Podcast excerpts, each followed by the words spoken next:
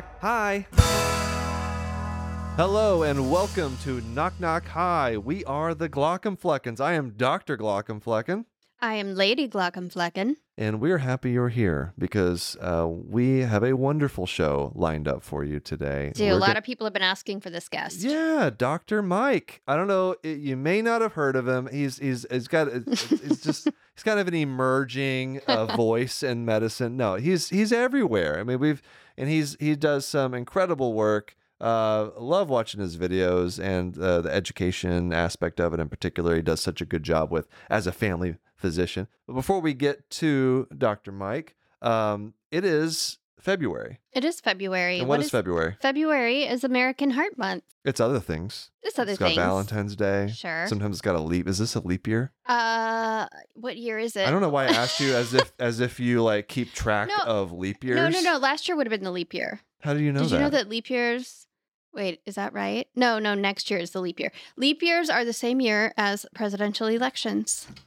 There you go. That's Yep. how you can remember it. All right, that's a good mnemonic device. I yeah, like I think that's true. Don't quote me, But- but, I'm pretty sure. But most importantly, it is World Heart Month. nope, American Heart Month. Oh, American Heart Month. The world doesn't care.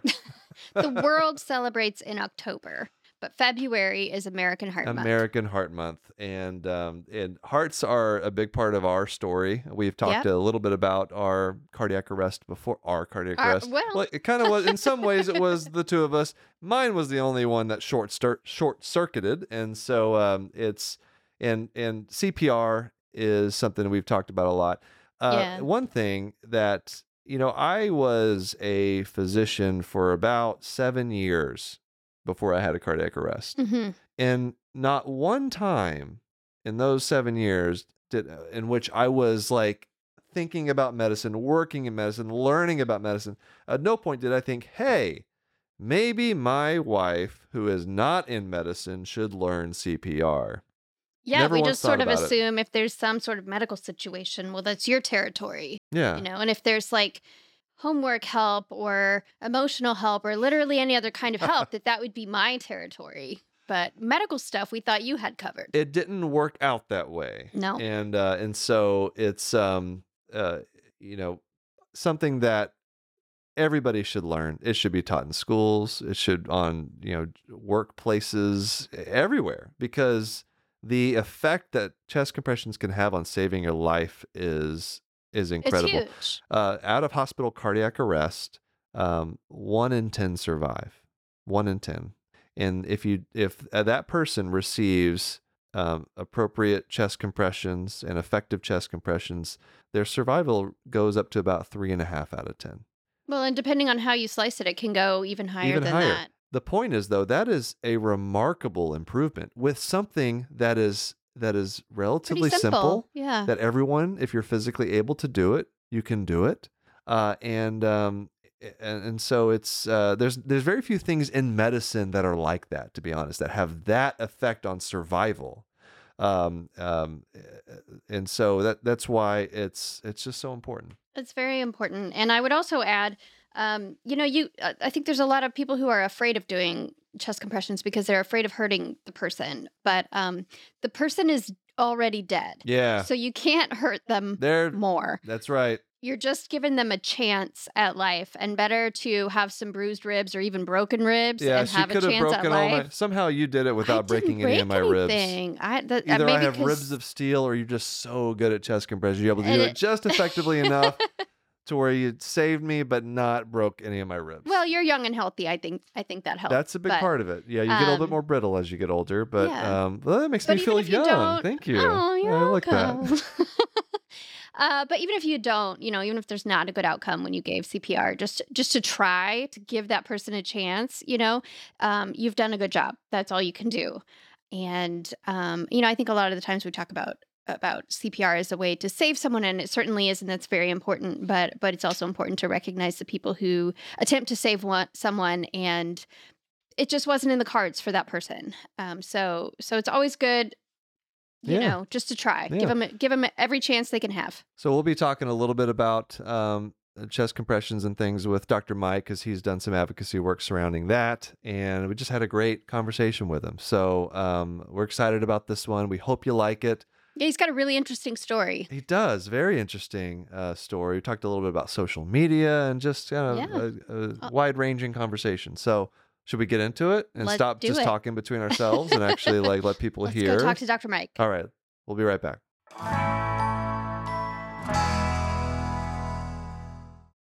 Dr. Mike, thank you so much for for taking the time to join us. Uh, I'm so excited, and it's awesome Yeah. to meet you uh, for the first time, despite our trajectories being quite similar in the social media world.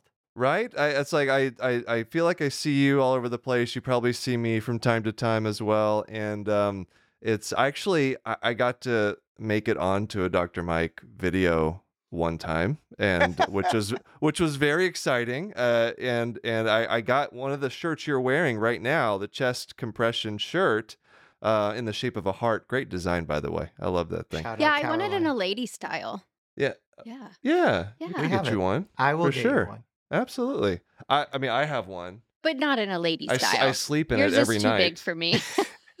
it's it's wonderful. Is that like and- for uh, educational purposes to make sure that if anything happens, people Just know to here, do chest compression? Here's compression? where you do. Well, I've already I've done it once, so I think I could do it again. yeah, what an incredible yeah. story! It's Yeah. pretty wild, and you know this is um this episode will be coming out during uh um, American, American Heart Heart Month. And and so um yeah, it's uh you you are you know much better th- at it than I am. She's had more practice at this point than me as an ophthalmologist at Probably doing chest compressions. But um, I wanted to ask you what's what was the impetus for uh, moving in that way, doing some advocacy toward you know CPR, and because I really appreciated seeing that from you, and and I I think it makes a big difference having physicians in particular, obviously talking about this who have large social media platforms.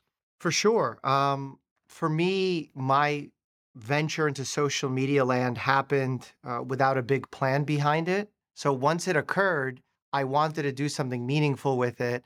And Mm. that constantly shifted depending on where I was, either in my training or coming out of my training, becoming an attending, how big my following was. And specifically, this uh, advocacy around chest compressions came about because I would watch the medical dramas, react to them on my YouTube channel, and constantly I would see them not do chest compressions or do them terribly, reach for the defibrillator during asystole, and I would lose my mind yelling at the screen. And it became the mantra for the channel. And somehow it now has transitioned into working with the American Heart Association and getting these uh, CPR kiosks all across the US to getting people to learn how to do proper CPR. But also, have you have you managed to make a change in Hollywood? Has it? Do you No. feel like you're having an impact there No. in terms of the Absolutely not. quality of the? I, I, this is a fun fact. I was very close to being on the show Good Doctor, but uh, because of the second wave of the pandemic, uh, they had to Ah. call off shooting, and it was like two weeks quarantine that you would have to fly up to Vancouver and do it. So I missed out on that opportunity. But I would have been in the back yelling chest compressions, even if it didn't make sense in the scene. and, and- and just telling how to do it appropriately to two inches deep. Yes. Come on, faster, slower. It's it's really uh, all over the place with that. And and you know you and you talked about our kind of divergent our paths kind of on social because I I'm the same way. Like I didn't set set out to generate this following. In fact, for me, doing the videos and stuff was just we were locked down in the pandemic, and um, I, I didn't really have anything else to do. We had to close down our clinics and everything, and and started making videos. But you and I, uh, we actually I think we graduated residency the same year. You're 2017. Is that right? yes. Yeah. All right. Mhm. And um and and so you are practicing a practicing I- physician. What yes. is your clinic schedule like? I've been dying I- to know. Yeah, I work two to three days a week, depending on the week. And uh, one of those days is usually a precepting day where I'm hmm watching over residents, teaching procedures, whatever it may be Nice. that given day. And then the other day, I'm taking care of the patients that I sort of picked up throughout my residency training. And then also seeing patients that are overflow that would like to see their physicians that are in our Right. practice, but they don't have appointments available and they have an urgent need. So I come in and fill that need. And were you was it for you in med school? Were you family medicine the whole way, or did you kind of you know Well, med go between different things? I guess it depends where in med school we're talking about. In the first two years, I was really interested in surgery and thought that was the field for me. I was good with my hands. I was a big gamer. I saw the future Mhm. of the Da Vinci robot being in my future. And as I went into my third year, where you would do your clerkships in surgery, and I scrubbed into like 60 procedures, I realized it wasn't for me. And I didn't enjoy it as much as I thought I would. So, a lot of the times, the things that we envision to uh, happen in certain specialties don't actually pan out. Which is why when I speak with med students, I'm like, please go and work with a doctor during one of their shifts just to see what they do so that you don't have a, a misconception of what their day to day is like. Because medical dramas are also responsible for that Yeah. misinformation. That's right. And and also in working with actual, you know, doctors practicing in those specialties is is seeing the the mundane parts of their job. Like what are the things they're dealing with day in and day out that that you that may not be as exciting, but you, you can still stomach it and you know uh, be- Exactly. be okay with doing that. So uh, really, what I'm trying to get at though is why on earth did you not choose ophthalmology as a career? Uh, honestly, I wasn't smart enough for it. Oh oh come on now. Did you Yeah. did you ever get to do a, an ophthalmology rotation? Did No. you? In No, fact, okay. I openly say, I think I have a video coming out this week. My two biggest weaknesses of the human body are the teeth. Like if a patient comes in and says, I have something wrong in my mouth, I have no idea what to do. And then the second is the eyeball. Um, so I, I'm sure that you I mean, you've had so many experiences. You're in an interesting field, uh, taking care of uh, every single part of the human body, which sounds terrifying to me as someone who specializes in something that's two and a half centimeters long. Uh, and so um, uh, I'm sure you have some stories for us. Uh, have- There's a lot of stories. I mean, there's a lot of things that go wrong. Um, and as you said, it's a field where every day it's humbling how much you don't know. Mhm. And because of the use of resources online, because of ChatGPT, dare I say, now th- my job has become more about m- helping patients make decisions, helping them understand medical concepts, guiding them through a terribly broken system, rather than being an expert in a given um, body, organ, Mhm. system, what have you. Because everything that I do, as long as I can be a good decision maker, I can get the information and knowledge from good quality resources and then adapt it to my patient. And I can't tell you how often it is that I see a patient and something triggers in my mind about a condition that I think it could be. I have to look it up and I do it right then and there with the patient in the room. And we almost match up the symptoms and what they're experiencing together in order for them to understand why I'm thinking it's more this than something else. Uh, creating that list of differentials, creating a plan of why, uh, if this uh, workup doesn't work out, here's the direction I want to go. And it's really become a fun field in my eyes because it's almost like you're playing detective in addition to being a doctor. Yeah, and it's that's something I think a lot of trainees are nervous about moving into the attending part of their career is what if I'm I'm expected to know the answer? What do I do? And and spoiler alert, there's going to be so many times whenever you are in that first even now I'm you know 5 6 years out of training um, but especially in that first couple of years where you you don't know you're like well I, I think it's this I, I think I remember what the medication is for this condition or what the dose is. I just have no idea. And and what you don't realize is patients really appreciate uh, you taking the time either in in the room there or out outside the room just to to figure out the right answer. They just they want the right answer. And That's from the want. from the non-medical perspective, I think that's crucially important what you're doing um, because we're moving away from this idea that doctors are just this fountain of knowledge, right? And that's the value that they bring to the interaction. Well, now there's knowledge everywhere, and there's too much knowledge, and not all of it is correct. And so now I feel like you know the 21st century doctor is going to be somebody who is skilled at doing just what you said of helping people think critically about the information, understand what's good, what's bad, how things relate to each other, and how that all relates to your specific case as a patient, and helping them go through that thought process rather than just, oh, I have all of this memorized, so just do whatever I tell you. And the sad part is medical school does the exact opposite uh, Yes. in educating you uh, to set you up for almost failure when you walk into that exam room. You're like, okay, I can tell you everything you need to know about the Krebs cycle, but I can't help you figure out how to get cheaper medications for yourself. Or I can't Right. help you with your teeth. It's Yes. you know, it's not gonna happen. Teeth I'm and so sorry. man. Like I don't, I it just it wasn't taught enough. I, and Oh, it's my okay. For me, ophthalmology it's- professors are going to be mad, but For me, it's below the nasal bridge. So you, I think you cover a lot more, you know, anatomic parts of the body than. Oh, I you do, know, so. I actually uh, had a bad situation happen with my eye where, um, so, you know, doctors always ask each other to prescribe antibiotics, allergy meds, whatever, Mhm. like minor stuff. And I had a, a preseptal cellulitis going on. So I no. looked up You up had to a what date now? what's, Preseptal cellulite. I would leave it to the expert to explain. Yeah, so it's it's an infection of so, so the the septum, the orbital septum is a very important part of the structure of the eye. Okay. It separates the back of the eye, so the space behind the eye Uh-huh. from the space in front of the eye. Okay. And so a preseptal cellulitis is an infection basically I'm, of I'm the falling asleep, so I'm just kind of I- sorry. this is very exciting. Uh, the preseptal cellulitis is an infection in front of the septum. Okay. Basically, it's like not quite as bad orbital. So Uh-huh. An infection behind the eye Sure. is really bad. It's hard to get back there. Yeah, it's hard to get back there. And so the septum that's why the septum is very important. So if it's an infection in front of the septum, it's still a big deal, but it's easier to treat, not Okay. as like potentially, you know, deadly. Right. Yeah. So, So I you had had a disgusting. preseptal cellulitis. That's I man, had that. people are learning. I'm glad people are learning about this Yeah, today. That's good. It- All right. It's a good eye condition.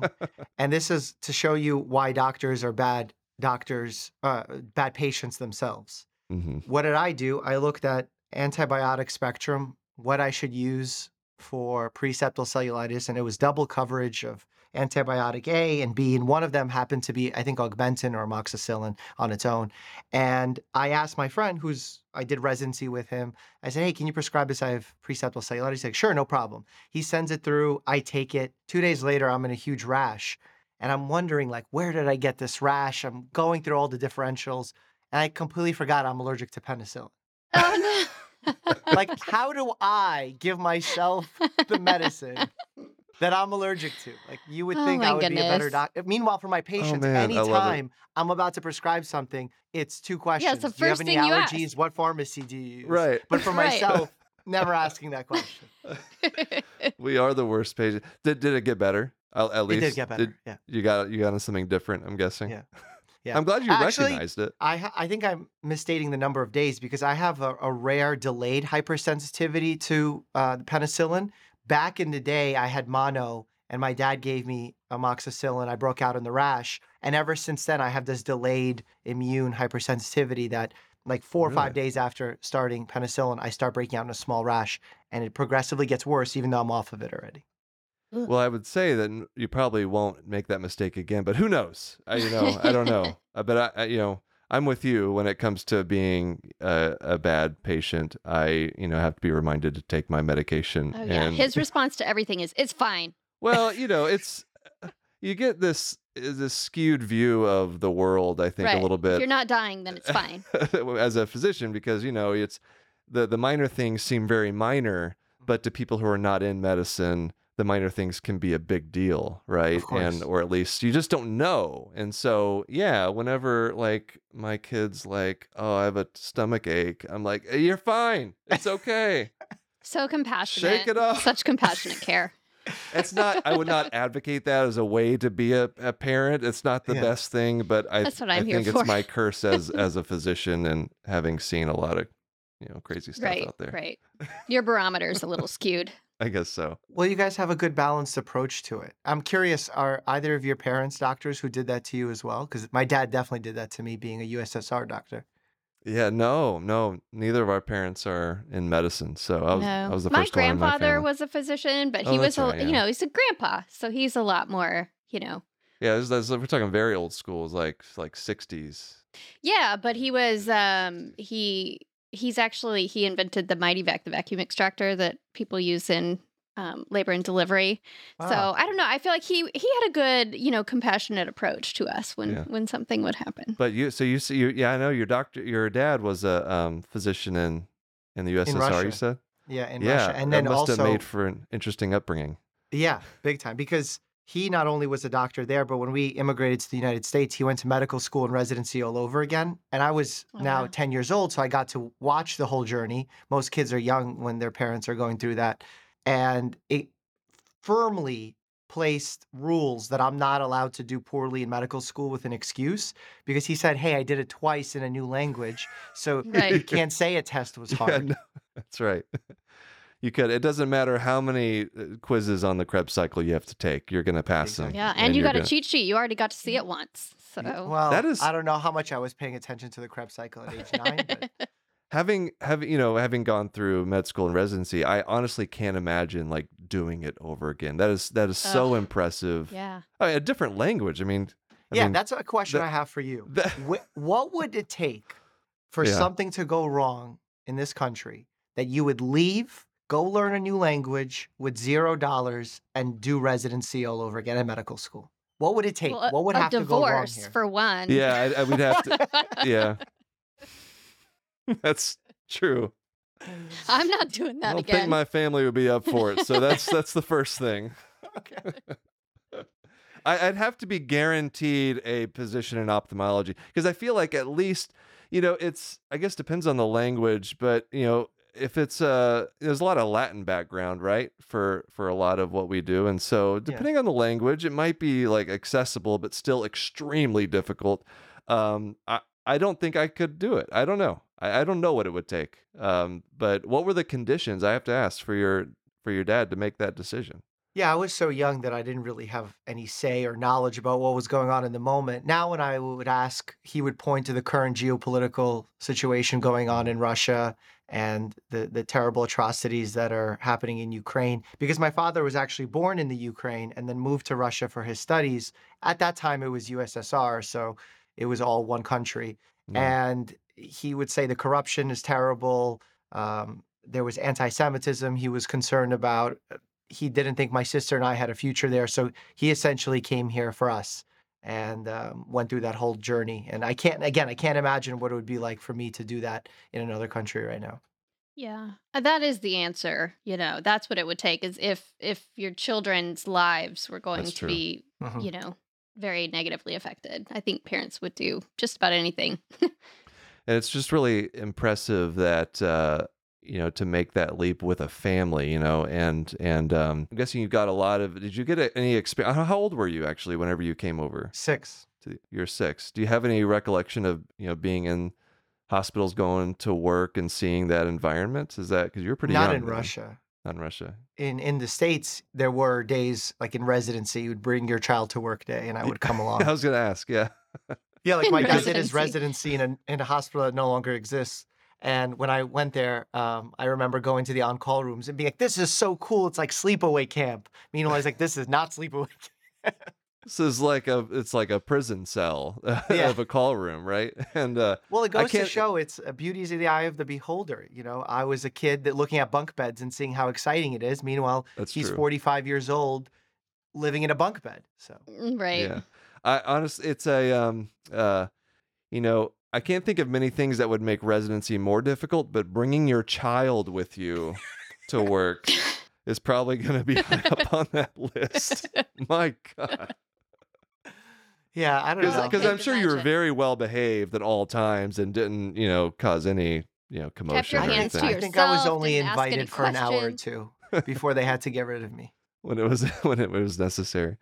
And what what kind of medicine did your dad practice? Family medicine. Yeah, he's family medicine too. Okay, Mhm. all right.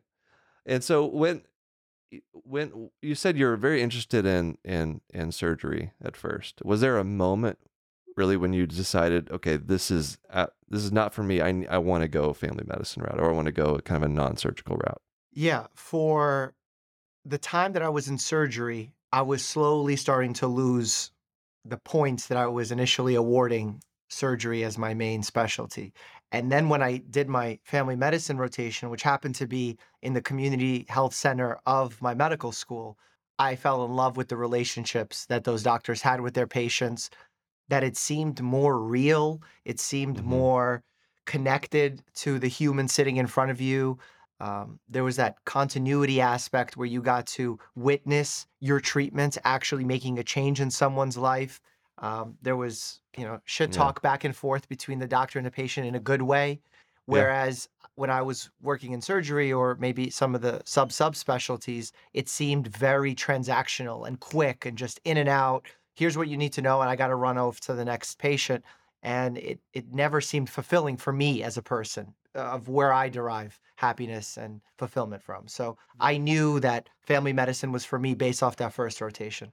The the shit talking it, that must be a New York kind of thing. Probably, Uh, yeah. I didn't I didn't I didn't get a lot of that uh, No? in Iowa where I was practicing, uh, No? or at least uh, in uh, in residency. Yeah, Iowa. You know, it's Yeah, it's it's a I- different type of vibe. I would say between. They pride themselves on Iowa nice, so that yeah, doesn't really. no. but I, lo- I love that too. Being able to have that relationship with a patient to uh, now you probably get more time with your patients than I do, and um, but the longitudinal aspect of it actually is is there's a lot of overlap there between you know what you get in family medicine and ophthalmology because we're we're seeing patients throughout their whole life um, and Yep. providing their eye care, and it it's um, it's really great to and what I tell what I tell students and residents is um, especially with regard to humor when you're building a relationship with a patient, even if you only have five minutes, if you can share a laugh, if you can have that back and forth where you have the emotional response of of of laughing at something together,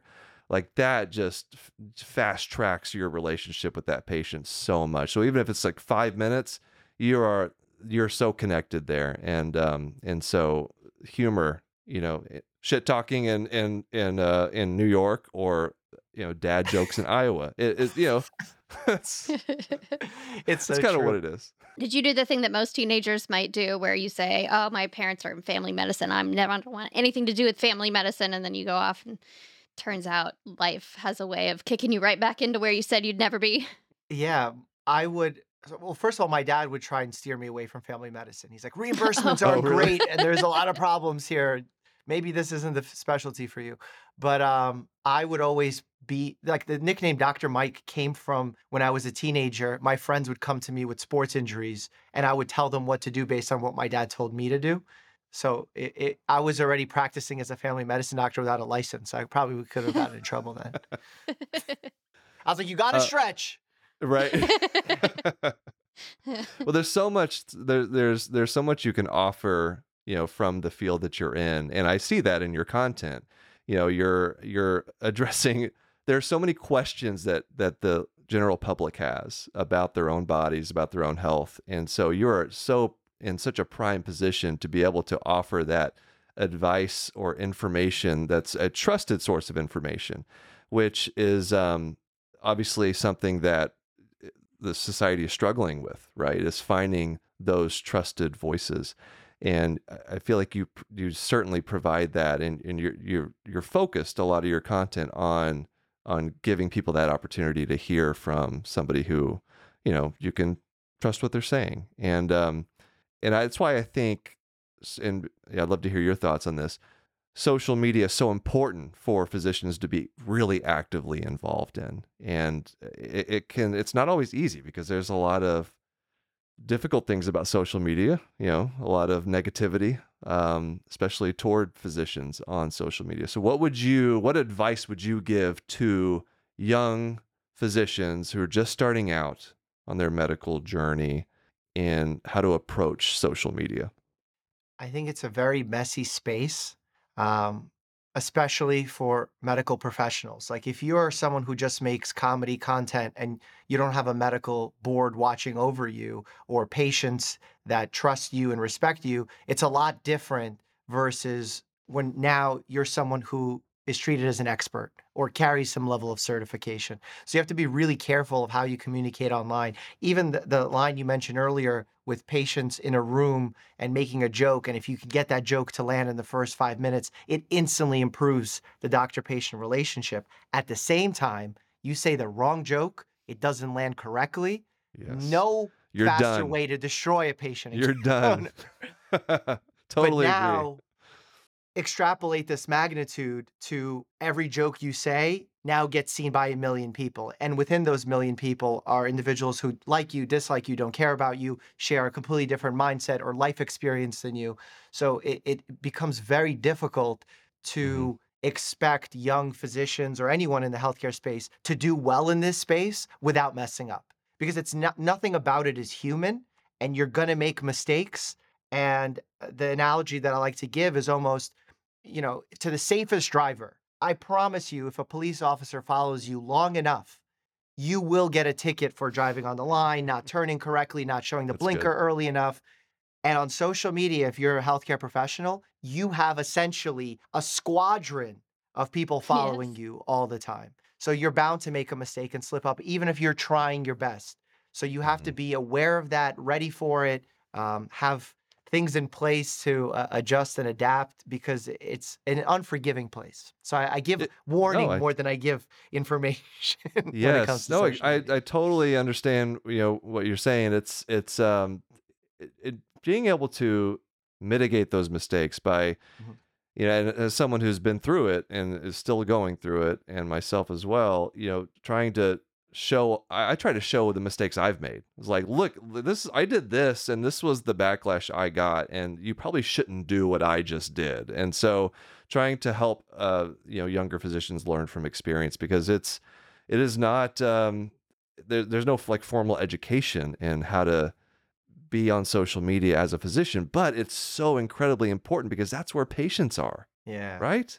There, that's where Yes. they are. There, that's where people are getting their information. And so, if, so if you're not there, it just leaves a void for misinformation. exactly, yeah. And so, um, you know, uh, it's we all need to be out there in some way. Don't have to be telling jokes or wearing stupid costumes like me, but you could, you could actually be, you know, No, I think that works best because that is not you're not only where people are, aka social media, but you're also there in a way that's relatable and interesting and engaging. Uh, because you could be there and give really dense scientific book information where you're just reading a book, but how many people are going to relate to that, and how well is the algorithm going to reward that content? to show it to more people. So it's about being effective just as much as it is actually having a presence there. Even in, uh, I think right before I graduated residency in 2017, I wrote uh, an op ed for the AAFP where I said that the absence of quality evidence based physicians is going to make for a misinformation disaster. And that could not have been more accurate three years down the line because there weren't enough doctors putting out good info. Yeah. There weren't enough people challenging those thoughts. And as a result, it created chaos. But at the same time, I understand why doctors don't want to be there. It's so toxic. It's not uh, Yeah. rewarding at many times. And i- i- it's very tricky, as you that's incredible foresight, though. Nice job. Know.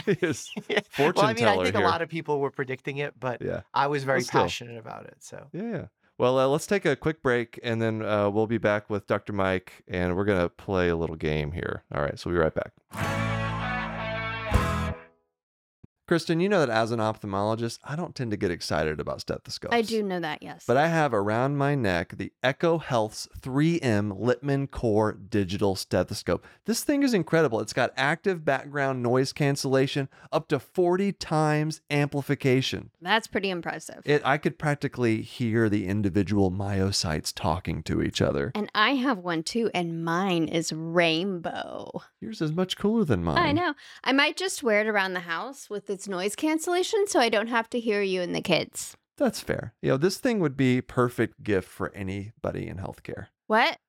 So we have a special offer for our U.S. audience. Visit ekohealth.com slash KKH and use code KNOCK50 to experience Eko's digital stethoscope technology. That's EKO Health slash KKH and use KNOCK50 to get $50 off plus a free case plus free engraving with our exclusive offer. All right, we are back with Dr. Mike. And uh, uh, Mike, we're gonna play a, a, a little game. This is it's it's very simple. This is um uh it's ophthalmology. is this trivia. simple for an It's- it's- ophthalmologist? No, it's sim- no, no, And no. It's simple for a non-ophthalmologist. So just to just to make sure we give everyone the right perspective here, uh, non-ophthalmologists get very little formal training or education in ophthalmology, and it's you know, it is what it is. There's there's a lot of parts of things in the body that you got to learn, and so you know, there's only so much time. But um, eyeballs, as we've already mentioned, is is one of the things that kind of falls by the wayside a lot of the times. And I so, got um, conjunctivitis, yeah. corneal abrasions. Well, you've already thrown know. out Iritis, preseptal maybe? cellulitis. You've already Yeah. thrown out preseptal cellulitis, so you're already, uh, you know, better than 99% of non-ophthalmologists, I would say. All right, um, and so here we go. Here we go. I, I, I, I- I have 10 questions for you, and oh no, okay. it, it's it's okay if you don't know the answer. Or this is this is for education. Can. I phone a friend? Can I? Can I Um, make a referral? no, you absolutely cannot. There are rules here, Dr. Mike. Okay. Ophthalmology trivia is very serious. This is absolutely very serious business. Um, all right. How many eyes does the typical human being have? We're starting off very, very basic. All right. I'm gonna Do you go know the two. answer to that? Very good. Very. I didn't say average person because I guess that would be slightly less than two. But um, two is how many eyes a typical person has. Name Oh yeah, that would three. have been a good trick question. it would Would've be. been, yeah. I was trying to be. I I wanted to be nice to you though, okay? Mhm. Because this might be a little bit difficult as we get along. So, name three anatomic structures inside the eye. Cornea, conjunctiva, sclera. Good. Those are three three structures in the eye. Um, all right. Next question. Question number three. What is an ophthalmologist's greatest fear? Visine. Ooh, that's good, an excellent answer. good answer. But no, the answer is uh, responding to an in-flight medical emergency. That is. Didn't you say you hate That- Visine so much and it's like your biggest fear? It is. It. uh, s- I might have said that. I do hate Visine more than anything else in the world, but I, I fear it. I don't fear it. We're just Okay. mortal enemies. That's all. But Oh. that was a that was a really good, really good guess. All right. No, responding to in-flight medical emergencies is the ophthalmologist's greatest Understandable fear why. in life. I had to and do that that is an objective answer that is, uh, I think, published in the New England Journal. Hold on, pause. You had to do that before? Yeah, I had to save uh, Mm. a gentleman's life on a transatlantic flight. Oh, I did. I read about that. Yeah, yeah, yeah. He didn't have a, an EpiPen and he was going into anaphylaxis, and we had to MacGyver epinephrine from the cardiac epinephrine that we had on board with a needle like this thick. Oh my god. And good luck doing epinephrine conversions Oh, one God. one thousandth on a plane with no Wi-Fi. Oh my god. So I it was just kind of you, you just you did it and you helped hope for the best. I mean, like that's well, he was dying incredible. otherwise. So yeah. You had to do yeah, something, you gotta do right? something. Were you the only person that responded, or did you have help? uh, there was a plastic surgeon, but there wasn't much utility. Oh, that I would have gone with you. Okay. Yeah. yeah, it's a good thing he was there and not you. That Oh yeah. That yeah, guy got no. lucky. I s- if if you and I, if I had responded with you, I would be like, like I'm here for moral support. All right, you just let me know. Is the patient? Is they, are they wearing contact lenses? I can handle that that aspect of. pop Okay. those out. All right, let's do it. Next next question here. Um, what is the leading cause of blindness worldwide? Um, I would say like one. diabetic related. Diabetic retinopathy, maybe. It's a good que- yeah. good guess. It's cataract, actually. Oh wow. Cataract. Well, M- Mr. Beast just did this. I probably should have known that. yeah, I did see that. He's. What's your take on that? I'm curious. Uh, I mean, I think that um, it is a huge cause of reversible blindness in the U.S. Um, that's and that's really the kind of the the sad thing is worldwide. It is a huge cause of blindness, but it's also so treatable. Like we do, the average ophthalmologist does like 500 cataract surgeries every year, and so it is. Everybody gets cataracts eventually, and we need we we need it obviously in this country, but worldwide it's a much bigger problem. I would say. So I I am man. Anytime ophthalmology is in the news, you know, cataracts, whatever, I'm big fan. you should do a So, reaction video to that. That would do really well on YouTube. That yeah, maybe I will. That's a I, good idea. I should. ta- I mean, I got to take advantage of when eyeballs are in the news, right? Exactly, yeah. People are talking about it. So is is um cataracts the leading cause worldwide and also U.S.? I'm curious. Uh, it is a, a reversible vision loss. I would say it it is the leading cause of vision loss, but blindness is kind of a subjective term. So True. um, it's I would say yes, it is still the leading cause in the U.S., but it's just Got it. easier to get it treated in this country than in lots of places. Got it. Not medical insurance, notwithstanding, obviously. Facts. um, all right, next question. We're gonna do a little good or bad. All right, artificial tears, good or bad? Good. Just good or bad? Good, good. Visine, Bad. bad, very bad. Also, clear eyes is on the Visine spectrum as well. no clear eyes. Sleeping in contacts, Very bad. Very bad, very bad. Choosing No ophthalmology as a career, Amazing. very good. It's uh, perhaps the best choice you could possibly make in medicine. I, I don't know. Family medicine, a close second. I don't know. You know, I, I just, you know, I'm a little biased. All right, next. What is the name of a disease where high pressure inside the eye results in loss of your visual field? Glaucoma. Glaucoma. Very nice. High pressure inside the eye results in loss of your peripheral vision. Glaucoma. All right, we have two two questions left. Cotton wool spots. Co- No, co- sorry. Oh, yeah, was that the that, next? that was it. You got it. I'm not even going to ask the question. The answer was cotton wool spots. All right. What is an ophthalmologist's second greatest fear? having their heart stop in the middle of the night. He's playing. He's playing to the to to Just my to the to my yep. to mhm. my emotions to here. Uh, it's not a bad guess. No, the uh, it actually is relatively close. The answer is hospitals. Hospitals. Oh, why? We don't because we don't like to go there, Doctor Mike. They don't Mm. remember anything we don't. about it. Uh, the hospital. Think about it. It never closes. It's always open, even on the weekend. And as an ophthalmologist, that it um, It conflicts with the lifestyle It, selection it you have made. does a little bit, and it's uh, I I chose outpatient medicine for a reason. So we just we try very hard not to go there. You know, we'll help, but honestly, we have we have somewhat limited use in the you help hospital in the way that like a kid helps you bake. Yeah, yeah, I, I I'd say so. Uh, Yeah. appreciate the analogy. That's good. Okay. Hospitals. All right, um, and then um, a patient reports that this is a patient uh, uh, situation here. So. Okay. Let's see. A patient reports that they have been seeing flashes of light and a burst of new floaters. Do you have floaters? I, I don't.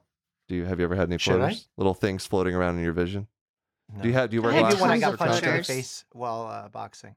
Yeah, yeah. I have you're- halos. You have halos. Okay, maybe a little astigmatism going on. I don't know. Very a lot of astigmatism. Yeah, My vision's yeah. actually terrible. I was going to ask you for some advice on that. what do you? Uh, I. He's not wearing the glasses. You're not so wearing you glasses. Guess. So when when we have guests that wear glasses, I like to guess their glasses prescription. But you Oh, know, interesting. you I did- should I should have told My- you ahead of time. I don't even know what they are, so I'm bad at that. Okay. Again, I don't know what those numbers mean. You didn't know your own refraction. penicillin what is- allergy. what is so a refraction? um, so flashes of light and a bunch of new floaters. What is one possible diagnosis? Flashes of light. What do flashes of light represent? I think I know. you probably know just because you hear me take phone I know. I think. I've known all of these. Did you really? You couldn't ask me That's something about like retinal detachment or macular That's it. That's it. Yeah. You did oh, it. okay. But uh, what? Don't you have total total loss? No, sometimes uh, retinal detachment uh, can be. You you do sometimes have a curtain coming over your vision. Yeah. That's like the That's- classic thing. that was my- But yeah, that was good. Cla yeah, curtain. Uh, but a lot of times people have flashes of light because that's the retina kind of the initial detachment Okay. causes these big flashes of light. You got it.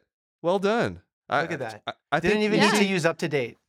No, we didn't. You know, I you know more ophthalmology than you give yourself credit for. So you I know, think it's knew- because sometimes on YouTube videos I have to look stuff up about it.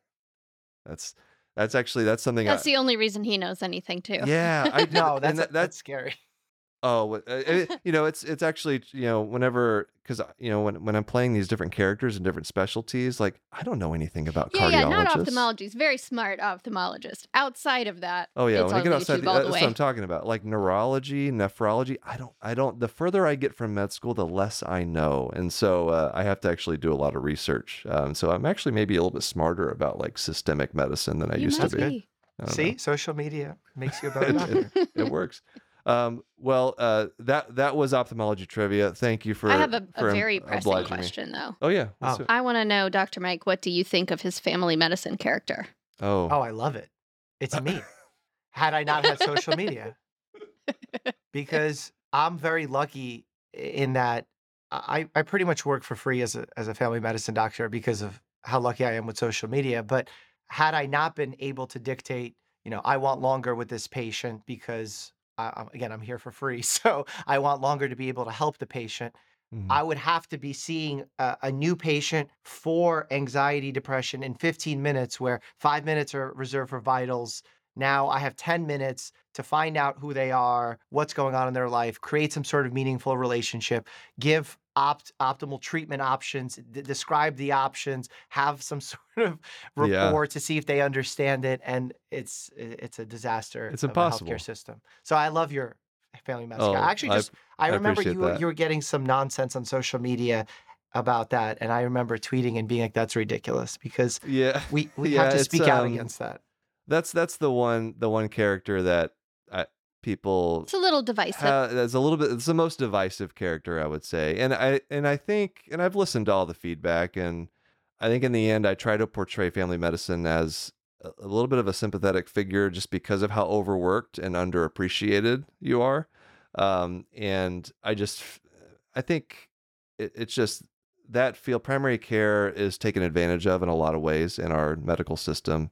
And so I think the reason for some of a little bit of the backlash is just because like they see someone that's kind of making fun of family medicine, but not really, and it just I think it strikes some people the wrong way, and I The get way it. that- it's The way that I see it is they have absolute reason to be hurt because that's the field that's kind of lost its way and hasn't been rewarded in terms of celebration, at least uh, based on the specialty. Yeah. So they're hurt, but they're displacing their anger at what's going on with the field at you, who is not the person that is deserving of the anger.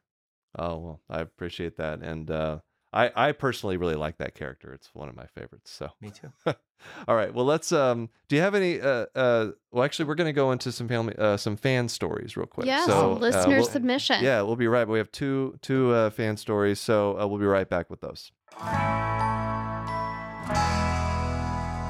All right, let's get it. We, we're we're keeping Dr. Mike on with us for this listener mailbag, um, and that was actually a suggestion from Josh Andrews six eight three nine for suggesting that, so that you can of react to it with us about these. Uh, and so we have two stories. The first one comes from Efrat, and this is this is just kind of a sweet. This is a, a nice little thing here that really gets to caring for um, you know older adults.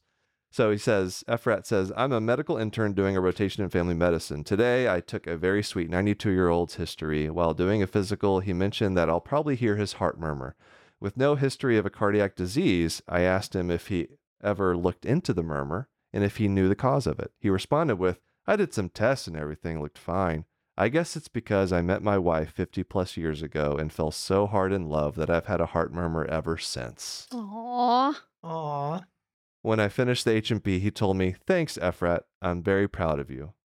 That's so Do you know where where is- my dark comedic mind goes with that? Where? I love dark his comedic wife's- minds, so please tell me. Okay, s- that his wife stressed him out so much he became an IV drug user, got it bacterial endocarditis, and then developed a heart murmur. But That that's just that's my escalated comedic quickly. mind. That's not what That- actually happened. Mike, that was the rest of the story. Did you? You d- gotta let me finish these things. He has excellent foresight. Wow, you're like a fortune teller today. My goodness. but if that's that doesn't like tell you that you gotta you know you know work with this patient population. That's why I love older adults so much. They they just will pull stuff like that out of their hat. Uh, okay. Fan and there was no endocarditis associated with it, which is great. Um, all right, second story comes from Cassidy. So Cassidy worked as an MA in her dad's surgical office and clinical office to build up some experience before starting PA school. Uh, and she was taking out a patient's stitches after a laparoscopic cholecystectomy. And her dad had already explained to the patient that he had to lay low for a couple of weeks to let the abdominal muscles heal, no heavy lifting, no strenuous exercise, all that stuff. Well, this patient was apparently too embarrassed to ask my dad, a very serious surgeon with very little time, a pressing question. So he asked me, the MA, and his daughter, of about the same age. Hmm, um, I'm getting married soon, and do you know when my fiance and I will be able to have sex again? I had never had anybody ask me that before, so I said I'd ask. And I had to ask my dad for the patient. And he said, I don't care what he does as long as he doesn't pull his stitches free. Tell him if it hurts, he needs to stop. That's uh you know it's funny and I, when I read that story initially I, I it brought me back to the one time I actually had a patient ask me after cataract surgery. There's one time if there is okay to have sex after cataract surgery, and um, that was as close to a sexual history I think I've had in quite a while. So What was your advice? uh, I I said you can't lift anything more than thirty pounds. that which which is uh, that's just my standard like post-op instructions, and I let the patient uh, just des- Extrapolate. decide what that meant for them. Okay. yeah, um, I but I, uh, I, I could yeah. see why you went in that direction. Yeah, uh, you you probably have a lot of a lot more sensitive conversations around sex than I do in my line of work. For sure. And also, I unfortunately have to do a lot of pre surgical, preoperative clearances for cataract surgery. And for some Ooh, reason, all of that. these ophthalmology practices require EKGs and all of these things that are not mandatory. I was It's I was really hoping you weren't going to bring that up because it is a bit embarrassing for ophthalm. No, it's okay. Now I will say, like, I never send people for EKGs. I I honest I wish that would go away. Now I do send people for cardiac clearance, and the argument you'll get. And Okay. by the way, one thing Is that because you use social- lidocaine and you're worried about arrhythmias or something? uh, it's it's well, listen, our surgeries, there our minimally invasive surgeries last almost six minutes. All right. How do how how am I supposed to know if a patient can tolerate minimal sedation with that? It's five milligrams of Versed. It not not not five, one milligram. But anyway, I was going to say, you're Um, putting people to sleep. uh, yeah, that's no, yeah, we don't want that. We don't want that. Um, eh, but one thing I, I changed in my practice with social media is I stopped saying cardiac clearance and I started saying a preoperative risk assessment, Mm, okay. which I guess just I, can I give you even a better one? what's that? Oh, please, Pre surgical optimization. Mm. that's good. Because That is that's what these are. That's good. It's- Yeah, I can't prevent the patient from having risk, but I can lower their risk by optimizing them for the surgery. I love it. I love it. And Got a nice positive spin on it too. yeah, and Yeah. everybody, if you're an ophthalmologist listening to this, stop ordering the pre-op EKGs. Or what is what good is that going to do? It's it, you know we don't need that. All right. Well, thank you to uh, Efrat and Cassidy for your stories. You can send us yours knock knock hi at human-content.com. Dr. Mike, thank you so much for being here. Um, and so before we go, uh, I want to say, you know, thank you for the advocacy again that you've done around chest compressions. As someone who has been saved by chest compressions, that's a big deal, and we need more physicians talking about it because there's there are very few interventions that have the kind of success that anybody can do. Uh, and that's that's um, it's such a valuable thing. So thank you for focusing on that. And I would just add my two cents that I've always got to add when we're talking about chest compressions, which is, you know, don't forget about the people that do the chest compressions because often those are not trained medical professionals. Those are just everyday people, and often they're doing it on their loved ones. It's a very, very traumatic experience, and you see and hear and feel things that you are not prepared to. Um, and right now, there's just not a lot of support out there for for those people that that do that. So don't forget about those people and and providing the support that they need as well. You're absolutely right. So tell us what what do you have coming up? What do you want people to know about? Check out my podcast where we interview interesting folks um, from non health space. We have athletes, politicians, actors, comedians, really exciting conversations about not just physical health, but mental health as well. So I'm really excited about the, the podcast called The Checkup with Awesome. myself. I've I've I've I've seen uh, some clips of it on social media. It's I, I saw the clip you did. Uh, you posted one recently um, with uh, oh my gosh, the name's blanking. Tony Hale. Uh, Tony Hale. Yes. Tony yes. Hale. See, we That can was read minds. amazing. That was awesome. Nice job. Yeah, he's awesome Uh, and such an empathetic soul. So it, it was great sharing Yeah. that story with Yeah, him. It was a good conversation. about so, chest yeah, compressions when That's sometimes you right. should stop chest compressions. So Yeah, yeah, important stuff. Uh, and then, you know, if people, if you look hard enough, you can find Dr. Mike on social media. It's you it's might a, really have to dig. it's a little bit tough. Uh, he's out there in the corner of the internet. Um, so check him out on. You're on YouTube. You're pretty much everywhere, right? Instagram, YouTube, Twitter. Well, thanks again for your time. It was a pleasure you. talking to you. Thank you. appreciate you guys. Well, that was great talking to Dr. Mike. Yeah, yeah. Uh, it's um, uh, he's got such a, a, a big following. I like what he's doing. You know, uh, with education in particular. Um, yeah, it's to, so important. Yeah, especially to a non-medical you know audience. And, And so like you said, it's not always easy to do. You get a lot of pushback and a lot of criticism, Yeah, the- and the internet is not a very friendly place sometimes. So kudos do. to him for for sticking it out and doing that. Yeah, st- you got you got to have a thick skin, and um, and especially I mean his his platform, he's got you know 10 million subscribers on YouTube, and so I you know can imagine, you know, there's a lot of stuff that he has to deal with, you know, with that. And so, um, but anyway, yeah, that was awesome. Good Yeah. talking with him.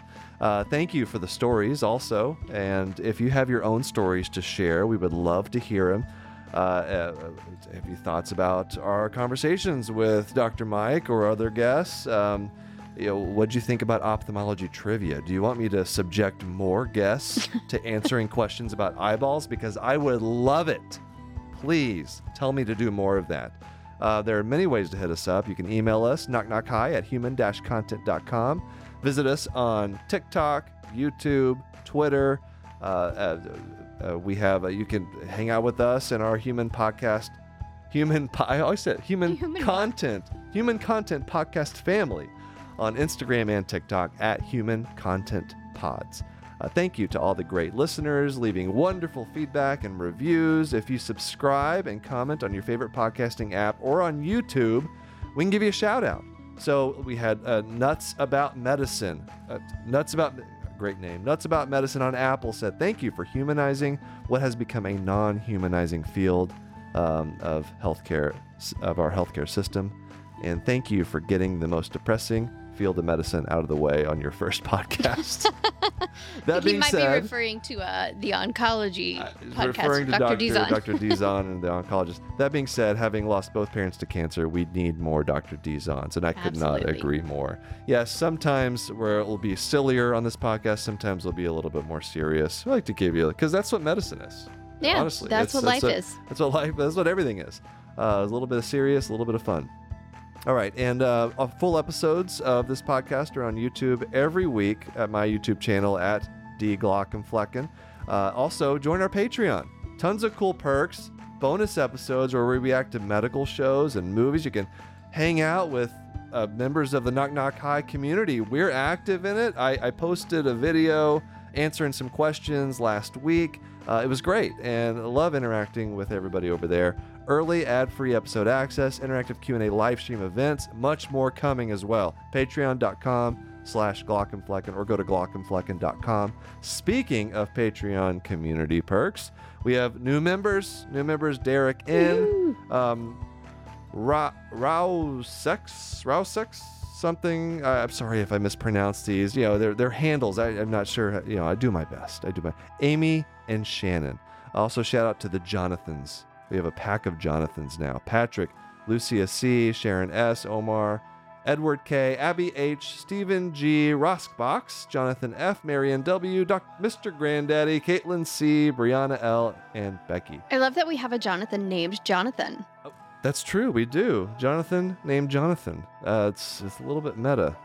All right, now for Patreon roulette. This is, uh, you know, for people who sign up as an emergency physician on our Patreon.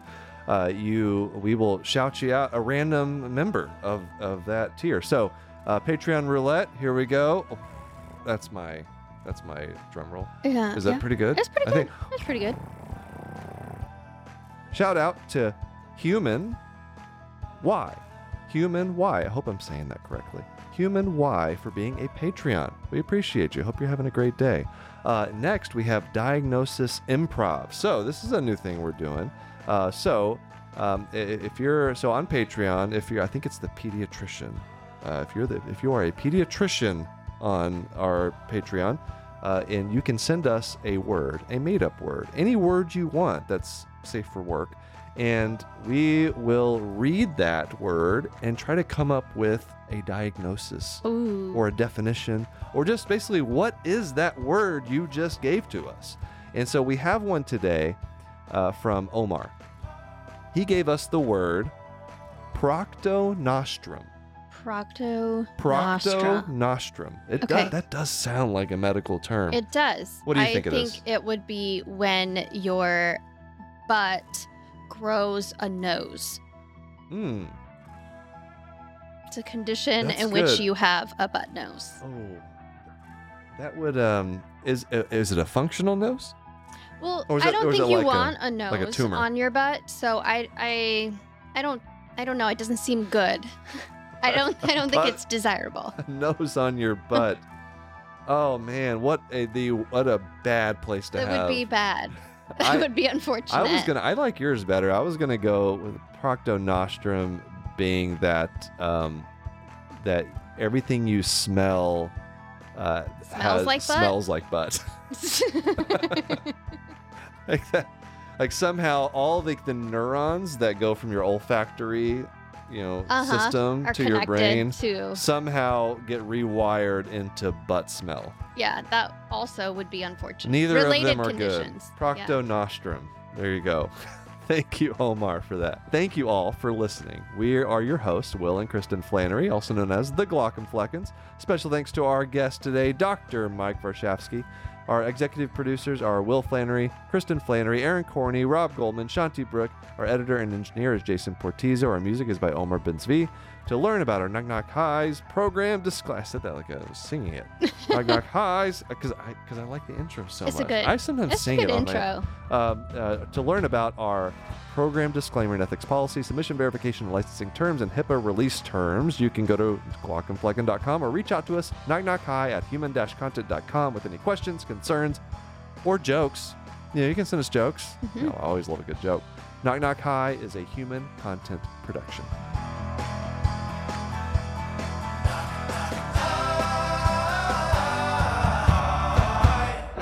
Goodbye.